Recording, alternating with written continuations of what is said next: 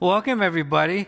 I'm so glad that you're here today. For those of you who are here inside and watching uh, from home, and you know, started raining outside, so I think that you guys transitioned inside um, to join us. So, uh, for those of you who normally uh, watch outside, well, welcome inside. Um, and uh, my name's um, Dave Fukuyama, and I'm the senior pastor here. But before we start, I, I wanted to uh, share an announcement. And, you know, we all know that life is full of transition. And I'd like to share about an announcement of one of the uh, transitions that, you know, one of our staff members is going to go through. Um, Christina Matsuda, who is our administrative uh, uh, administrator, is going to be uh, transitioning out of her position here at Mission Valley. And it's one of those bittersweet moments because, on one hand, it's kind of sad and it's bitter because she'll be leaving us and we're going to miss her. But it's also sweet is because she's pursuing a master's in education. And she's pursuing this one program that um, it crams three years of study into one year, where she comes out with her master's and her credentials right? But you can imagine it's this condensed um, program, and it's really, really hard to get into. It's not easy. And out of the three schools she applied to, she was accepted to two, and she's waiting on one now. But just to show how hard it is, she wants to go into elementary teaching, which I think she'll be phenomenal at. But she had to test out in calculus and trigonometry. And I'm saying, in what world does an elementary teacher have to know calculus and trigonometry? And so I don't know, maybe the school system's really advanced now since when I went to elementary. And my, when I was in elementary, we were just learning to write our names in the alphabet, let alone having to know calculus and trigonometry. But you know, it's wonderful for her. And one of the things that I really dream and hope for all of my staff is that my staff gets to do what God called them to do. And they're all here for a time. And while they're here, you know, it is our job as a church body and me as their senior pastor to, you know, and pour my life into them so that they could succeed. And so that's gonna, that will be happening. So if you look at the uh, MV Connect, there will be postings for um, this position. So if you know anybody that um, wants to, is looking for a job or you feel would be a good administrator, um, please let us uh, know, um, because that's what will be happening. Also, for those of you who are joining us for the first time, we're going through the book of Ruth. Now, Ruth is a wonderful, wonderful book because I think so many of us go through this where, you know, sometimes things happen to us. You know, where we keep asking, God, why did you allow this to happen? Why did this happen to happen? Couldn't you have done this another way? I can't see a way out of this, right? And all we could see is a darkness that surrounds us. But we forget that God has a plan and that God is working. And, and last week, you know, we, we, the first week we saw um, Naomi and her family. They went from um, Jerusalem, Bethlehem area, and they went to um, Moab. And the reason they went to Moab was because there was a famine, right? So her family went. But when she was at Moab, she lost a husband and she lost her two sons. They passed away. And she was alone with her two daughters in law. So life was pretty bleak for her and her daughters in law. And you could tell she was upset with God, right? She was upset with God, but she realized she had to come back home. And so she journeyed back to the Bethlehem area, Jerusalem area, right? That's seven to ten journeys. She was mad at God at Moab. When she came back, she was still upset at God, right? Because all she could see was darkness around her. And she had no future, no hope. But she didn't realize that in the midst of her pain, in the midst of her suffering, God had a plan. And God was at work. And so I, I, I did the first part, Ruth 1. Last week, Pastor Steve talked about when they actually came back to um, the uh, Bethlehem um, area and what happened. Steve said, all of a sudden, the pieces are starting to come together, right? Why? Because God's at work. You know, He has a plan.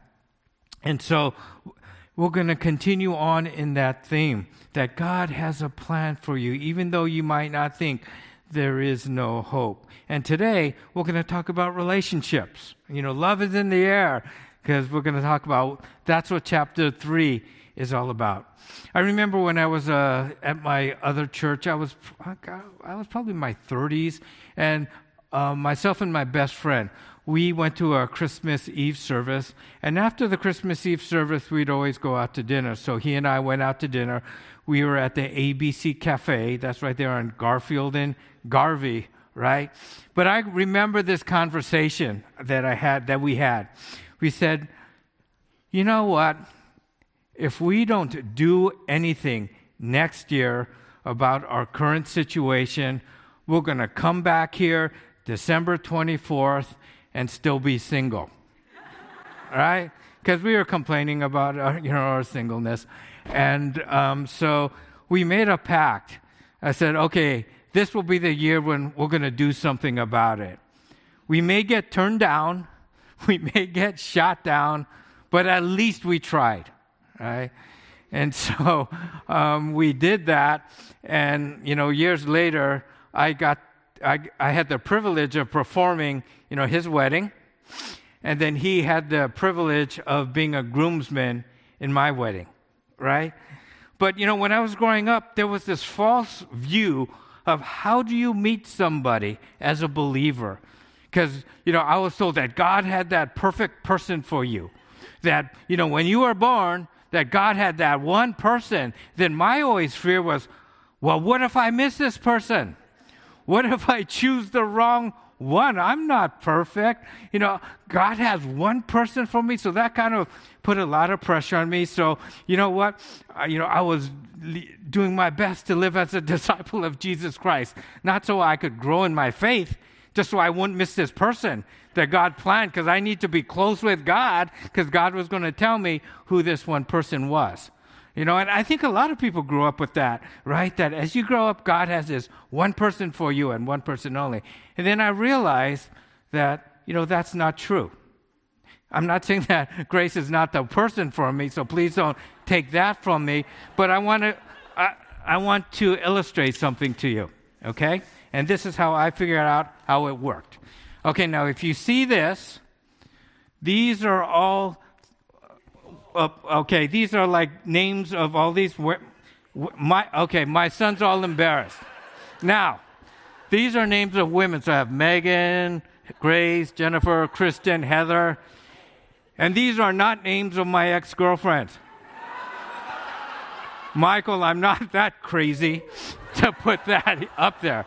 But these just represent, you know, women in your life that you could possibly marry. So the question is which one is God's chosen one for you? Well, um, I said, well, out of all of these, you know, let's say I, I didn't date anyone except for Grace. Um, I said, you know what? I choose Grace. Boom. Okay, so I choose Grace, right? Out of all of these, you know, possibilities, I choose Grace. And then, so there's that hole there. Then, if you turn it around, guess what? See that? See that? This is God's chosen one for me. The minute I said, I do to my wife Grace, that was God's ch- chosen one for me. And, you know, we've had a wonderful marriage. We've celebrated 25 years of marriage. And if I had, yeah. And if I had to do it again, I'd do it again in a heartbeat. But I just wanted to show that as an example that who God, God's chosen one for you is the person that you said, I do to. So, for those of you who are married and are questioning, okay, what was I thinking? God's chosen one for you is who? Your spouse. You know, there's no what ifs. There is no what ifs. That is God's chosen person for you. Right? But, you know, you, in the old way of thinking is I just have to wait. I'll just wait here and God will bring that person to my life. And we realized that no, we've got a role to do. This, you know, that we need to um, make an effort to go out there and at least try. And I think um, living a life as an obedient disciple of Jesus Christ is the best way for you to find a suitable marriage partner for you. Because I think if you are living as an, an obedient disciple of Jesus Christ, your odds go way up when it comes to who are you going to choose? Who's going to be that one person, right? Um, and not all of you are going to get married, right? Some of us are called to a life of singleness, and others' life just happens, right? Marriage is not the key to experience joy. I want to make that clear. Marriage is not the key to experience joy.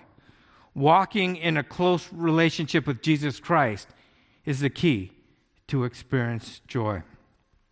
Well, we're going to take a look at Ruth's situation and what Naomi did to put her daughter in law, Ruth, into a good position where she had a possibility of getting married. So if you have your Bibles, can you turn with me to Ruth chapter 3, verse 1? Ruth chapter 3, verse 1. And it says, One day, Ruth's mother in law Naomi said to her, My daughter, I must find a home for you where you will be provided for. Now, you have to remember when Naomi and her family went to um, um, Moab, her sons married Moabite women. But then her sons and her husband died, leaving her with just herself and two uh, daughter in laws. And then what happened? Naomi returned home and she told her daughter in laws, No, go back to Moab. Find younger husbands for you. At least you'll have a good life, that God will bless you. He's cursed me, but there's no reason why you should live a cursed life. Go back home. However, Ruth stayed with her. Ruth goes, No, where you go, I will go. Your God will be my God. She showed a tremendous amount of loyalty to her mother in law, and she was giving up everything to return to Moab. Because in those days, marriage to provided financial support, security, and protection. If you were a single woman, it wasn't like today. You know, back then, you could not provide for yourself. Back then, if you were a woman, you could not have a career. So basically, if you were a woman and a single and single, you would be destitute.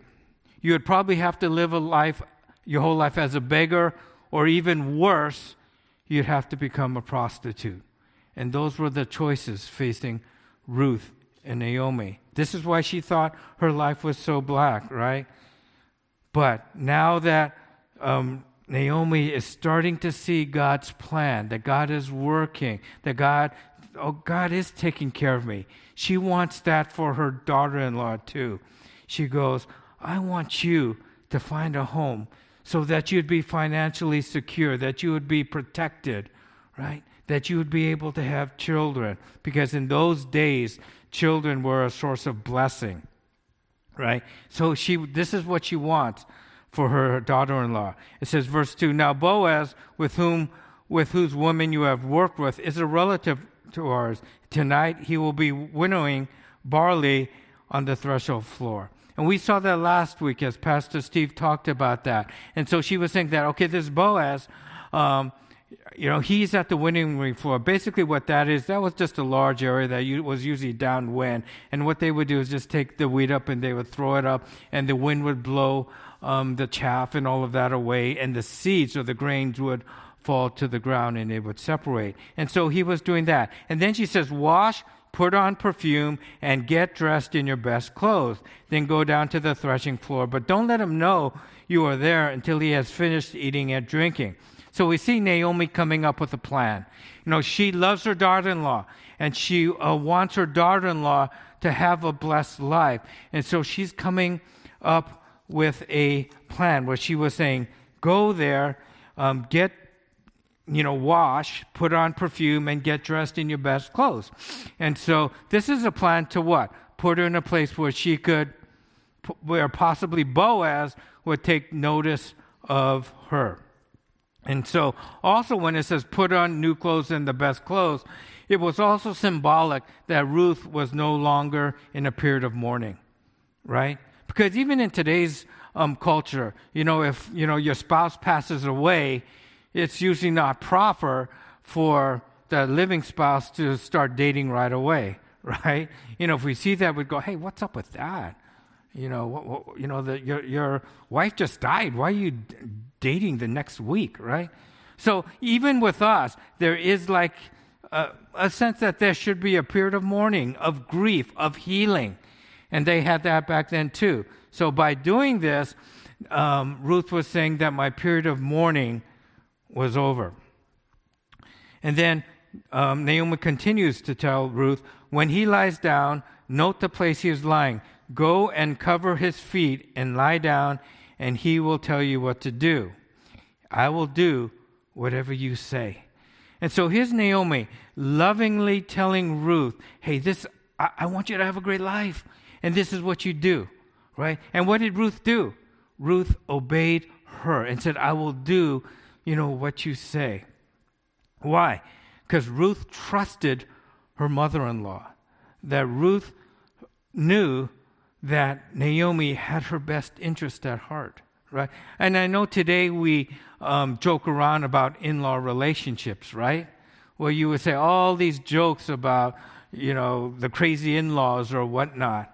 But, you know, this is an example of what a, a good in law relationship could be, right?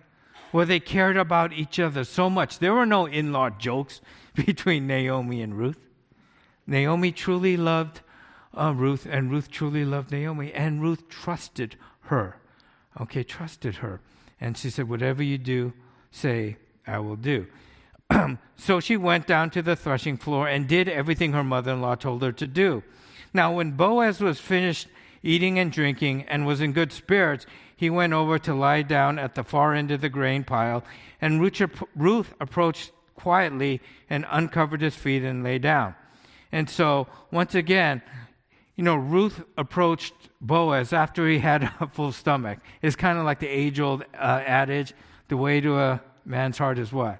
Through his stomach, right? So he had eaten. You know, he, he was feeling uh, good, right? And so Naomi told him, wait till he feels good.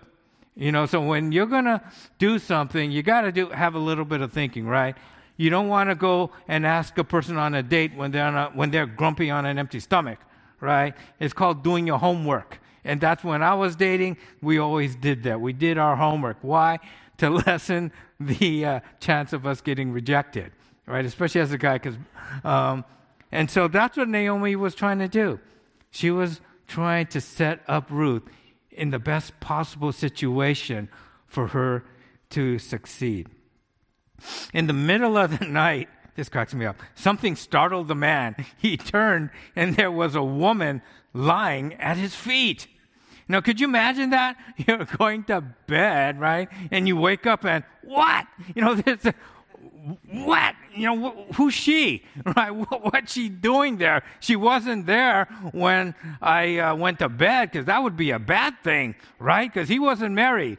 You, you know, in that day, well, you just didn't do that. So no wonder it would freak him out. Because what would people think? You know, what would people think of him? He goes, Who are you? He asked. Uh, I am your servant Ruth, she said. Spread the corner of your garment over me, since you are a guardian redeemer of our family. So now she introduces herself. Number one, she says she's her servant, but she says, Spread your corner of your garment over me. And you probably say, Well, what does that have to do with anything? Is she cold? Is it like, okay, you know, when you're sleeping and all of a sudden Boaz takes all the blankets and she goes, Oh my goodness, you know, grabs a blanket and puts it back over her. Now, this isn't what that was. You know, this was a marriage proposal. By saying this, Ruth was asking Boaz to marry him because putting his blanket over her meant that he was asking her to provide that protection that a spouse would give. And then she said, Since you are a guardian redeemer of the family. Now, Ruth was asking Boaz to marry her under the Levirate uh, marriage law. Now, what's that? Well, if you look at Deuteronomy, starting with 25, verse 5, it says, If brothers are living together and one of them dies without a son, his widow must not marry outside the family. Her husband's brother shall take her and marry her and fulfill the duty of a brother in law to her. The first son she bears shall carry the name of the dead brother, so that the name will not be blotted out from Israel. And so this was a Levirate marriage. And so, you know, I have a, a younger brother. And let's say uh, my younger brother, who is married, um, died without having a son to keep the family name going. That under this law, I was to marry my sister in law, okay? and that my sister in law was not to marry outside the family. And that if, um, you know, we had a son, then that son would have all the legal rights and inheritance of my brother's family, not my family. And so this was a law that was meant to make sure that, you know, a woman would not be left a widow, right? And so this was a law that um, Ruth was asking. Even though he, she wasn't related to him, Boaz was related to Naomi, right? And so, you know, hey, you know, her husband died. It's, you know, your responsibility, right? I'm marrying you as a part of this um, Levirate law. But she also says that he's a guardian redeemer and of the family. And basically, what a guardian redeemer was, it was a male relative um, who had the privilege and the responsibility to act on behalf of the relative who was in danger or trouble or in need. Now, we know that uh, Naomi was, um, didn't have a husband, and most likely she owned land. So let's say she had to sell her land in order to um, provide for herself, to get the finances, right? Then, as the guardian redeemer, then Boaz would have to purchase that land back from whoever she sold it to. So what? The land would go back into her family's name to take care of her. And that's what she was talking about here too, is you are a guardian's redeemer. It's your responsibility to, you know, take care of us in a time, time of trouble, danger, and need. But this is also a beautiful, beautiful picture of Jesus Christ, who's our guardian redeemer who, when we were in trouble because we were dead in our sins and there was no way for us to be saved, right? He came in and he took the responsibility to care for us, to redeem us, to die for on to die on the cross for us, right? And this is what she was appealing um, to um, Boaz. And then what does Boaz says?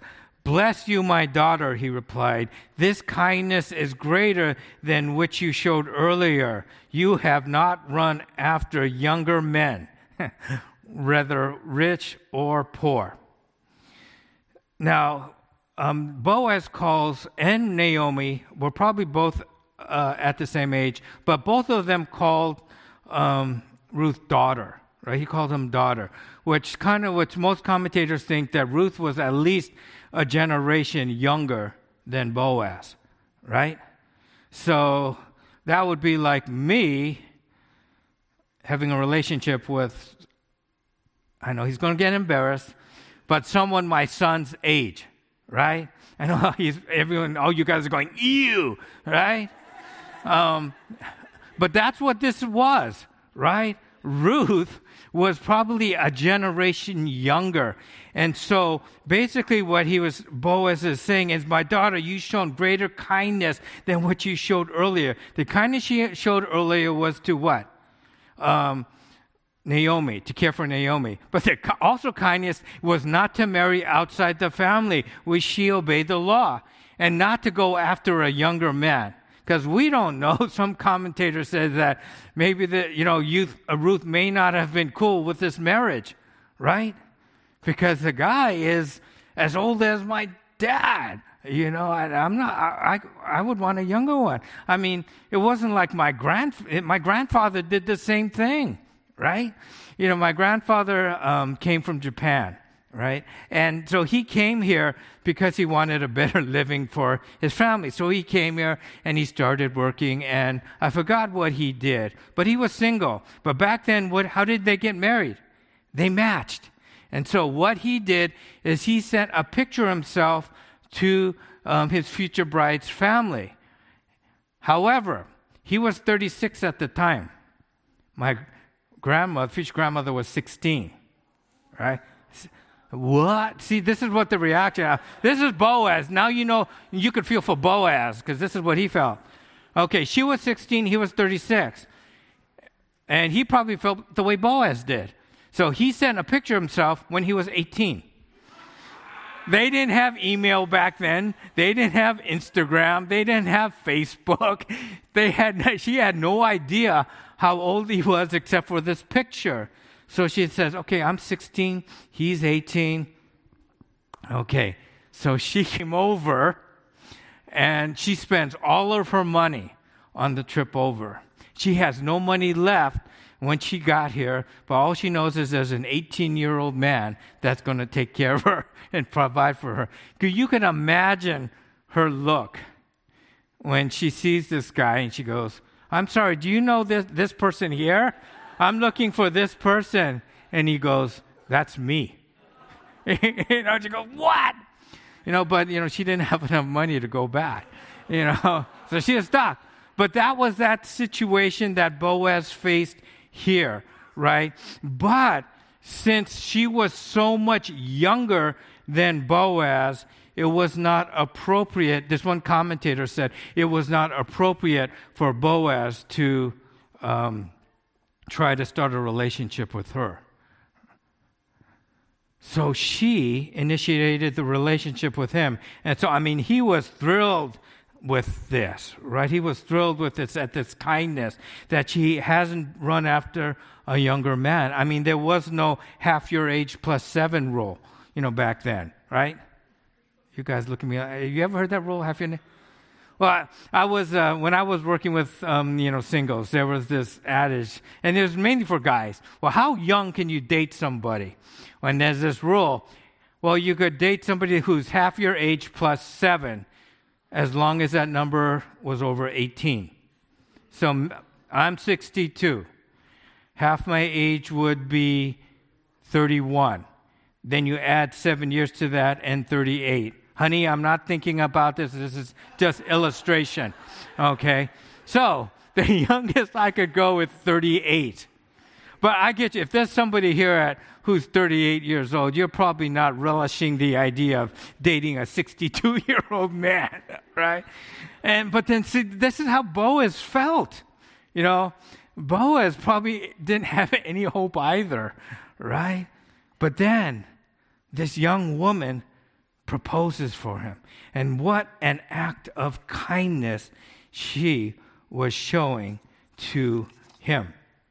And he says, And now, my daughter, don't be afraid. I will do all you ask. All the people of my town know that you are a woman of noble character. Why was Ruth, why did Ruth agree to marry somebody as old as her father when she could have married somebody who was younger? Because she was of noble character. She didn't marry outside the family, right? Because what? She was of noble character. She was um, fulfilling the Levirate marriage, right, to follow the law. Why? Because she was a woman of noble character. So, who? What are the characteristics of a woman of noble character? Well, you women, you know, write down Proverbs 31, 10, because this is where it starts the author talks about what it means to be a noble woman. And he says, Proverbs 31 30, uh, 31 10, it says, A wife of noble character who can find? She is worth far more than rubies. So, what the author is saying here is that a woman of normal character, a woman who is a godly woman who obeys the Lord, who follows the Lord, who lives as a faithful disciple of Jesus Christ, her worth is more than all the money in the world. That's what this author is saying. Yet, how do we define how much a person is worth, right? Is it by looks? Is it by career? Is it by intelligence? Right? When you're looking for somebody to date, what are your qualifications of the person that you're looking for? Right? Now, I'm not saying that looks is not important because this thing called attraction. But, you know, beauty is in the eye of the beholder, right? It's not what our culture says is beautiful. It's not like you, everybody has to date supermodels because that's what uh, our culture says that a woman of worth, you know, looks like. What, what does this say here? It says a noble woman is far more worth than any money in the world. And then it goes on to say in verse Proverbs 31:30, charm is deceptive and beauty is fleeting but a woman who fears the Lord is to be praised. I've done, uh, been around, you know, single ministry for a long time before I was a, a senior pastor, and it just kind of cracked me up when I'm listening to these guys and they talk about, okay, you know, I want to go dating, and they they want to, they tell me, so this is the person we're looking for, and I'm saying, are you kidding me? You're looking for Miss Universe? And all of their criteria was what? On the physical. On the physical, right? And if they only understood at least these two verses, they would say, hey, your, your criteria is messed up. Because they said, um, charm is defective, uh, deceptive. It says, beauty is fleeting. You know, none of us look like we did when we were 18, right? When I was uh, 18 in college, I had a job at uh, what, what is now the 24 hour fitness center, where I was a, you know, a fitness counselor, salesperson. So I got to work out five days a week, right? And so when you're that age and you work out five days a week, you, you're kind of starting to look pretty good, right? Well, that was then, right? And then all of a sudden, you know, when I had a, a, child, I, you go to Raging Waters and you see all these crazy slides, right? Who's there? You got the teenage students there. You got the college age kids there. And you could tell these guys, not everyone looks the same, but you could tell these guys and they're working out. They're all cut right? They're walking around like this and they're really, they're flexing as they're walking. And it, you know, as an old guy, I said, okay, I remember the days, you know, that just cracks me up. They're like this peacock trying to uh, uh, attract a, a female, right? Just everything they do, is scratch. They're flexing and yes, you look good, right? But they said beauty is fleeting. Well, you know what? When you have a kid, I hang out at the kids section. And guess what? All of us dads look alike. You know? Uh, we don't go to the gym five days a week. We look alike. You know, we look, hey, we're comfortable. Okay, we're not these young stud and young studs, and that's okay, right? But that's what he's saying is beauty is fleeting. And so if that is your only criteria of a, um, a spouse, then there's problems there. There's problems there, right? Because that inward character is important. And so this is the principle that I want us to take. Obedience to God is the foundation of a successful romantic relationship. Obedience to God is the foundation of a successful romantic relationship. Not looks, not career, not popularity. It's what? Obedience to God. You know, Ruth was a Jewish convert who obeyed the law and she didn't marry outside the family when she could have married a younger person, right? You know, and I see this all the time when people um, are trying to live a spiritual life, but they've been single for a while and said, you know what?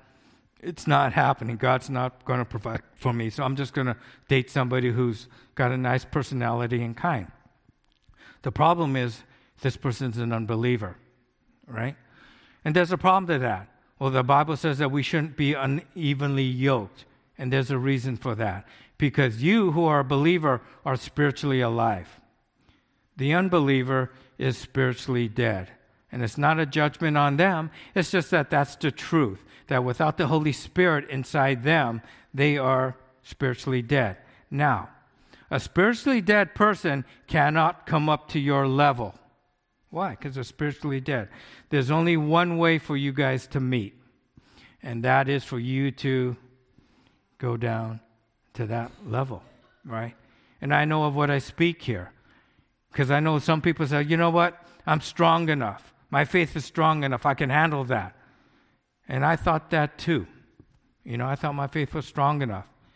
And so my mom wasn't pleased about it because when she grew up, when we were growing up, she said, Dave, it really doesn't matter to us who you marry. It doesn't matter what ethnicity, race, you know, career, you know, it doesn't matter. The only thing that matters is that this person's a believer. That was the only criteria.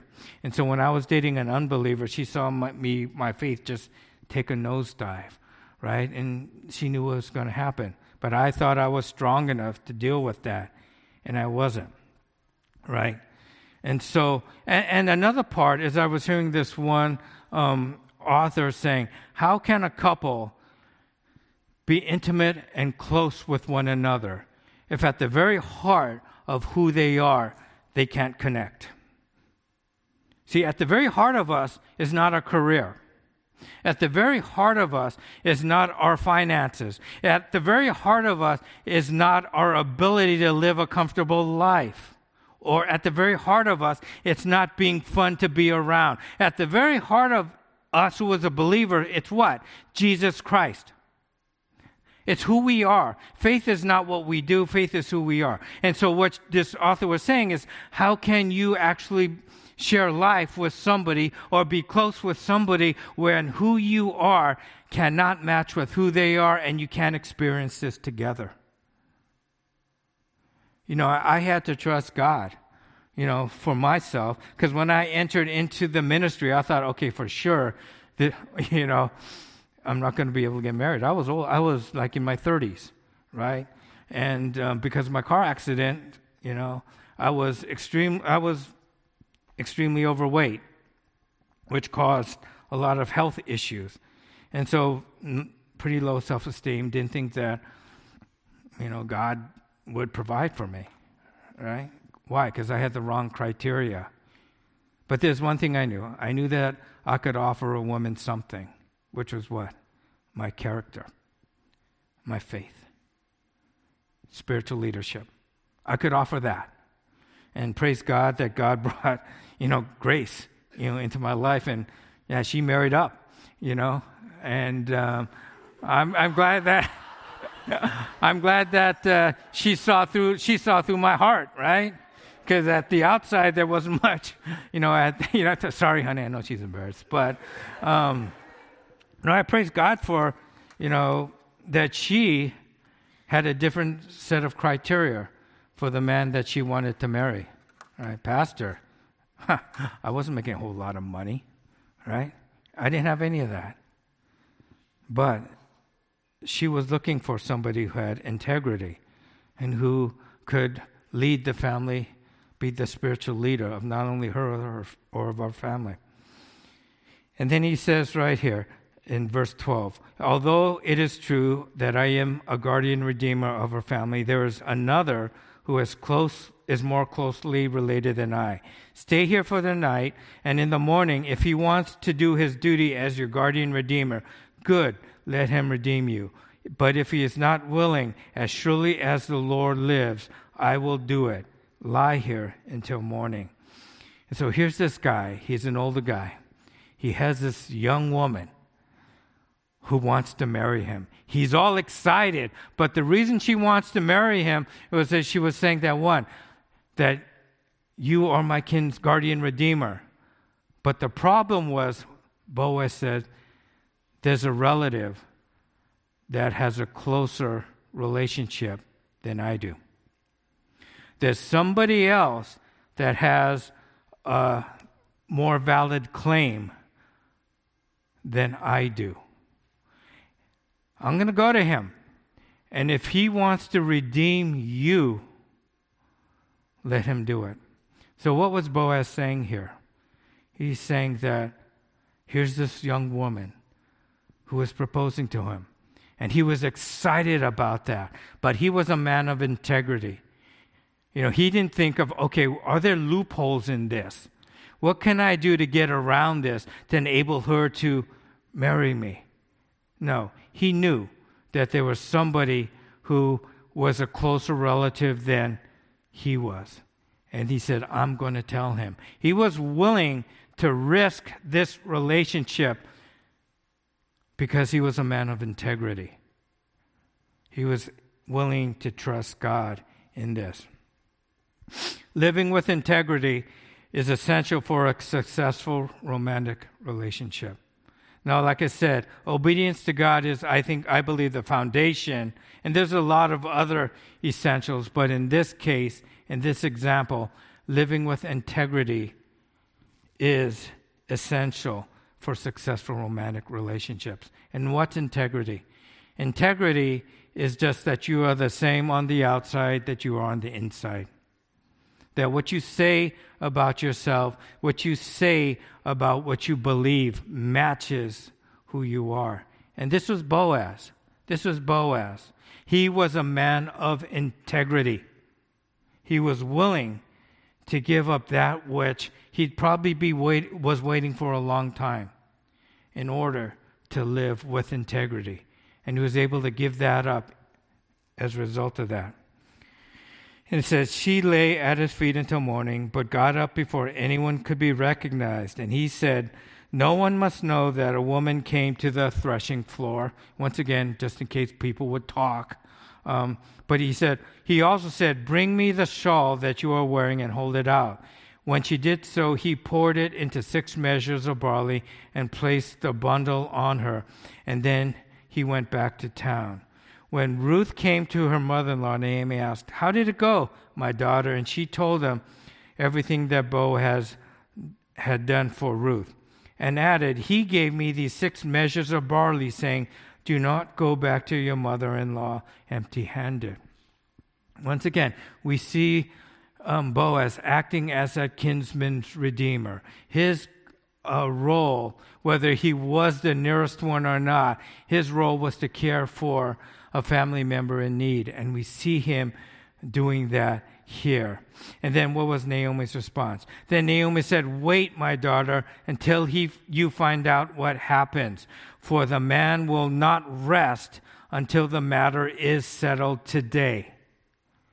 See, Naomi knew Boaz's integrity. Naomi knew that once Boaz said that he was going to do something, that he was going to do it and that he would not get it, he would not rest until that matter was settled. His integrity was known to uh, Naomi. Just as Ruth is noble, Ruth's noble character was known to the whole town. So let me ask you this question Is your character, is your integrity known by others?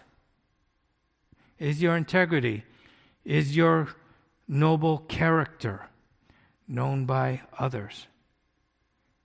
Because in this, it should be.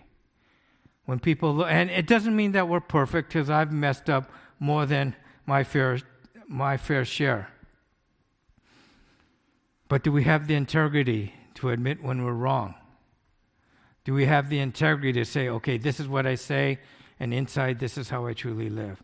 This is what I believe, and this is how I live my life. We have to have that. And we see that in Ruth. And so when you take a look at the book of Ruth, you have several characters that were wondering if God would provide. You have Naomi and Ruth, whose life was bleak, who had no future, but we see God providing for them. We see God putting the pieces together. Then we have Boaz, a man of faith and a man of integrity, an aging man who was single, who probably said, you know what? You know, there's no hope for me. But we see God in the uh, background working, putting the pieces together for his life too.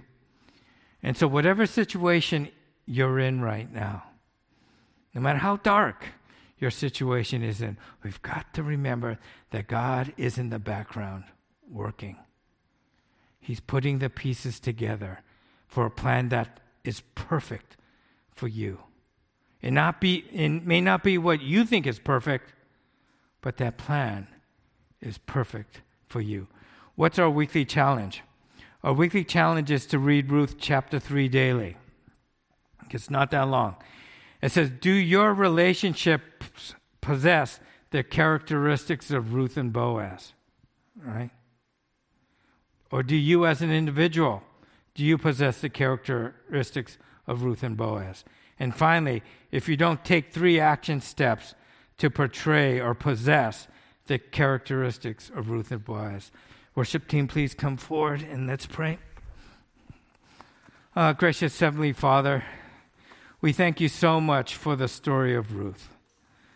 For we see, Father, and we learn that you are a God who cares, that you are a God who sees, that even though times might be dark, well, we don't think that you have a plan for us, and we might be even ready to give up hope. Father, that you are working, that you have a plan. But Father, most of all, we thank you that you are our guardian redeemer. That we were in a place where we could not save ourselves, where we were in a place where we had no hope, where we were in a place where there was only one destination for us, and that was to live eternally away from, apart from you. But Father, you sent your Son, Jesus Christ, into this world to die for our sins so that if we believe and have faith in you and trust in you, Father, that you would give us life, that you redeemed us. And so, Lord, we are so thankful for that. And Father, I pray that each one of us here will take a look at what are the qualifications do we place on relationships? What are the things that we are looking for in the person of the opposite gender. Father, if any of our uh, characteristics are not in line with you, Father, I pray that you change them. And Father, instead of worrying so much about, is there someone out there for me?